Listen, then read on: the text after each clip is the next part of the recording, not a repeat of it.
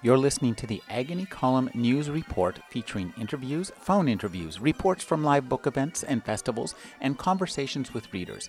You can find additional news, interviews, book reviews, and more five days a week at the Agony Column website at trashotron.com slash agony.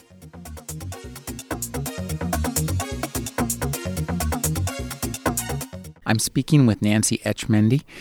Her newest novel is The Power of Un. She's won the International Horror Guild Award and the Bram Stoker Award. Thank you for joining me, Nancy.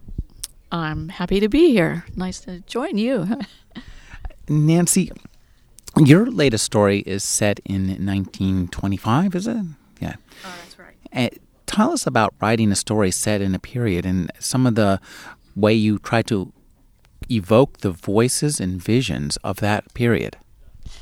Um, it requires some research or or else firsthand familiarity with the period. I'm not old enough to have been alive in 1925, um, so for me it was it was mostly a matter of research, um, and to some degree, uh, just having read both fiction and nonfiction from that period over time.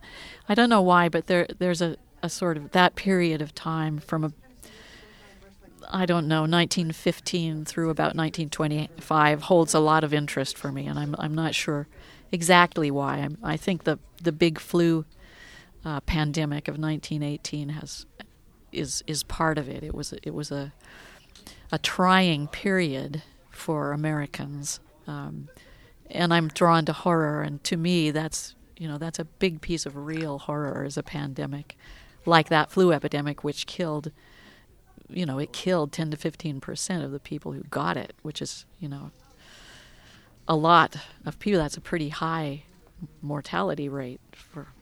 So.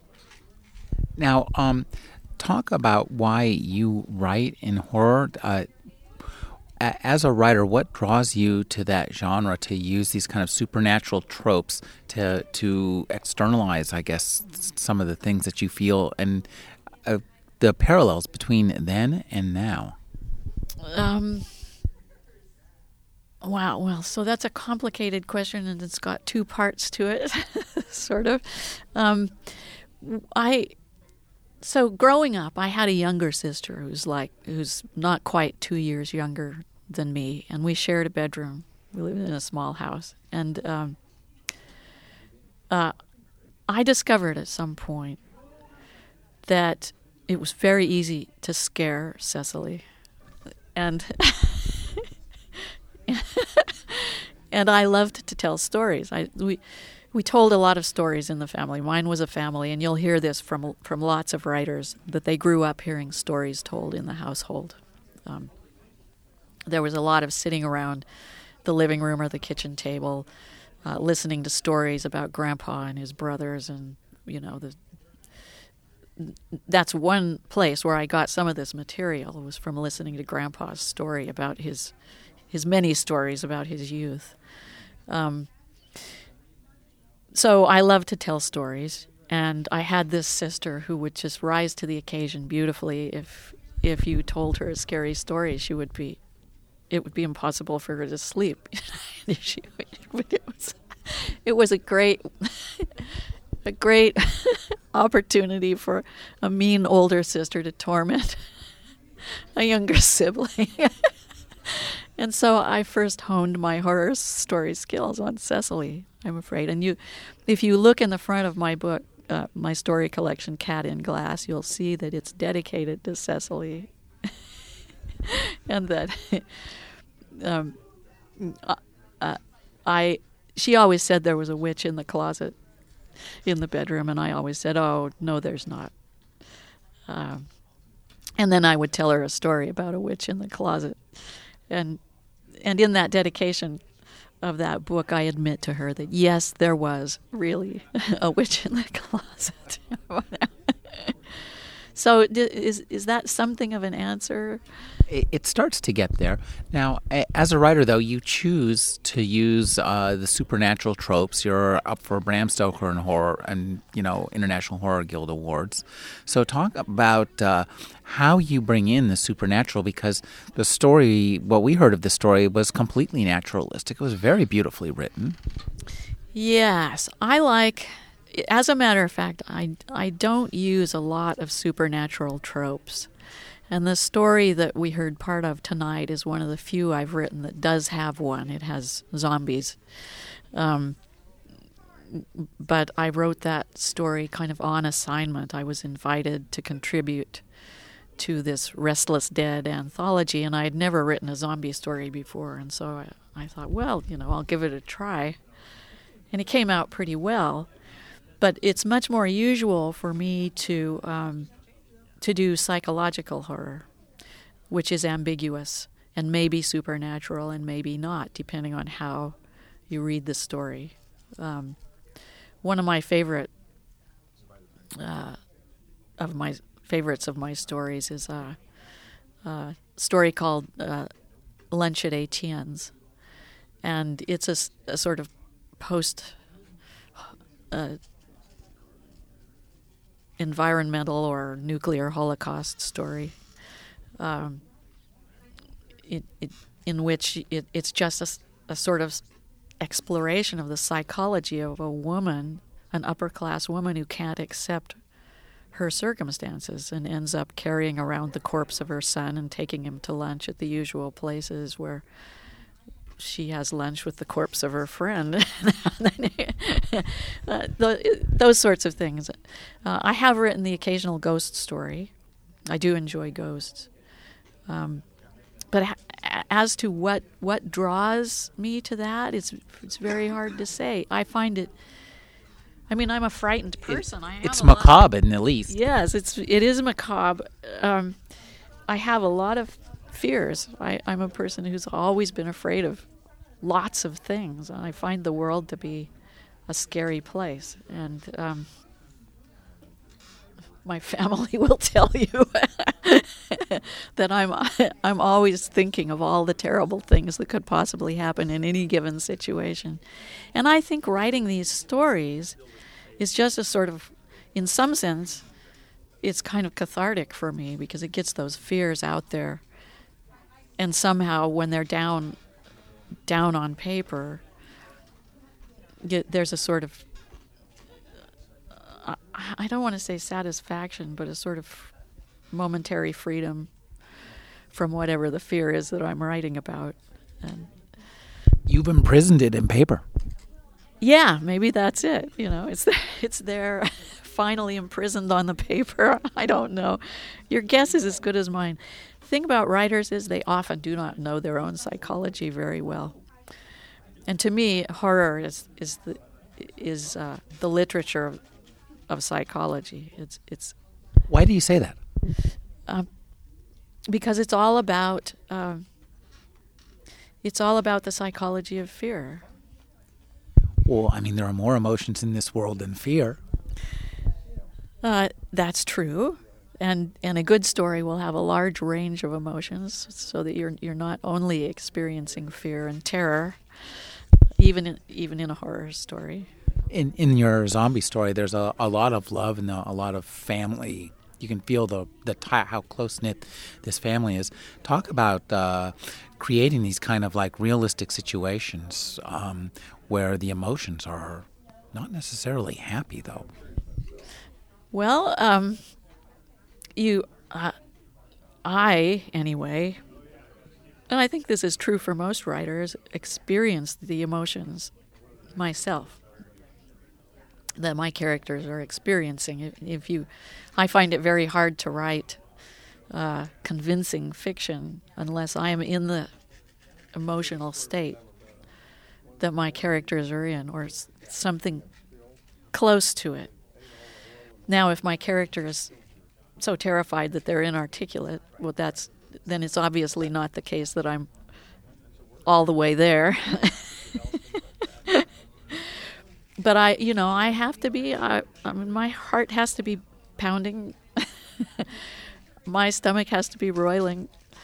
Um, and that's how I know it's good. Does your stuff come out perfect the first time, or does it have to be polished and burnished? The the language is really beautiful. Um, I'm a person who writes very, very slowly, and usually the first draft is pretty good. There's some tweaking that has to be done usually, but I come out with a, you know, my first draft is is usually pretty close to publishable, and that's you know, but the price I pay for that is that it takes me, it could take me it took me three months to write Honey in the Wound, which is probably a 5,000 word story. So. Now, talk about the real quickly about the power of un. This is an interesting and fun kind of uh, time travel uh, reviser. It's about uh, some. It's it's an ultimate writer story. You get to revise your life. yeah, yeah, kind of.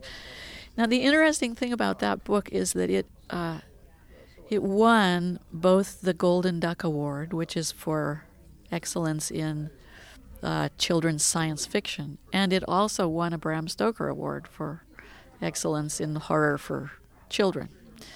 Um, so it so you've got a sort of science fiction horror story there, where this this boy uh, is out walking in the woods one day, and he's he is confronted by an old man, a very strange looking old man, who gives him a device which allows him to he can program it for whatever length of time he wants and it allows him to relive that chosen length of time. So the most recent chunk of time. And he can choose whether that chunk of time is 5 minutes or 24 hours or whatever but he gets a do-over of however many hours he chooses at any point. And um, it's about it's about the psychology of that. And this is a kid who's, you know, he at first he thinks, oh, awesome, you know, I'm gonna never flunk another test as long as I live. I'm never gonna strike out again as long as I live. I'm gonna I'm gonna be rich because I know the future. I can see where this is about fear too. Yeah. So so what happens is his younger sister has a terrible accident. She's hit by a car. And it's, it's his fault in some sense because he was supposed to be looking after her and he lost track of her and she ran out in the road and got hit by the car, this car.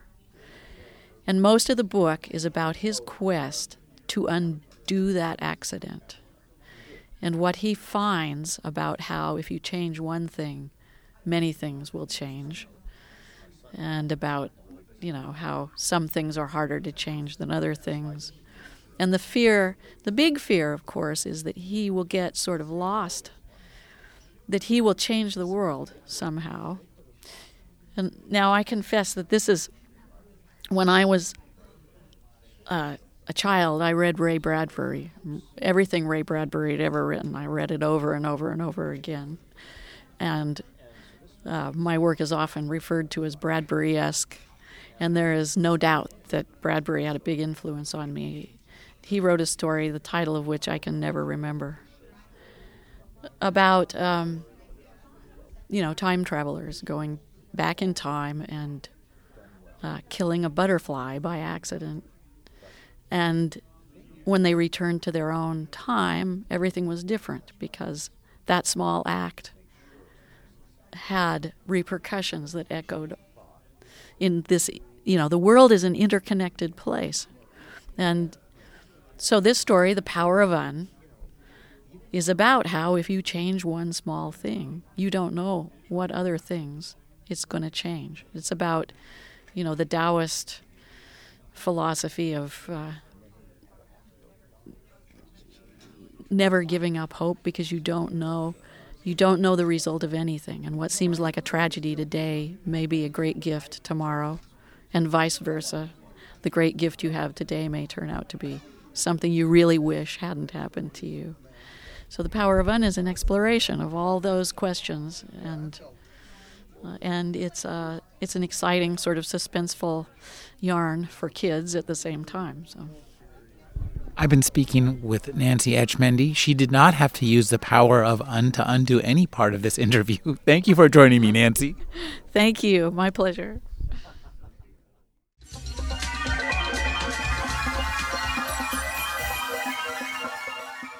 You're listening to the Agony Column News Report featuring interviews, phone interviews, reports from live book events and festivals, and conversations with readers. You can find additional news, interviews, book reviews, and more five days a week at the Agony Column website at trashotron.com slash agony.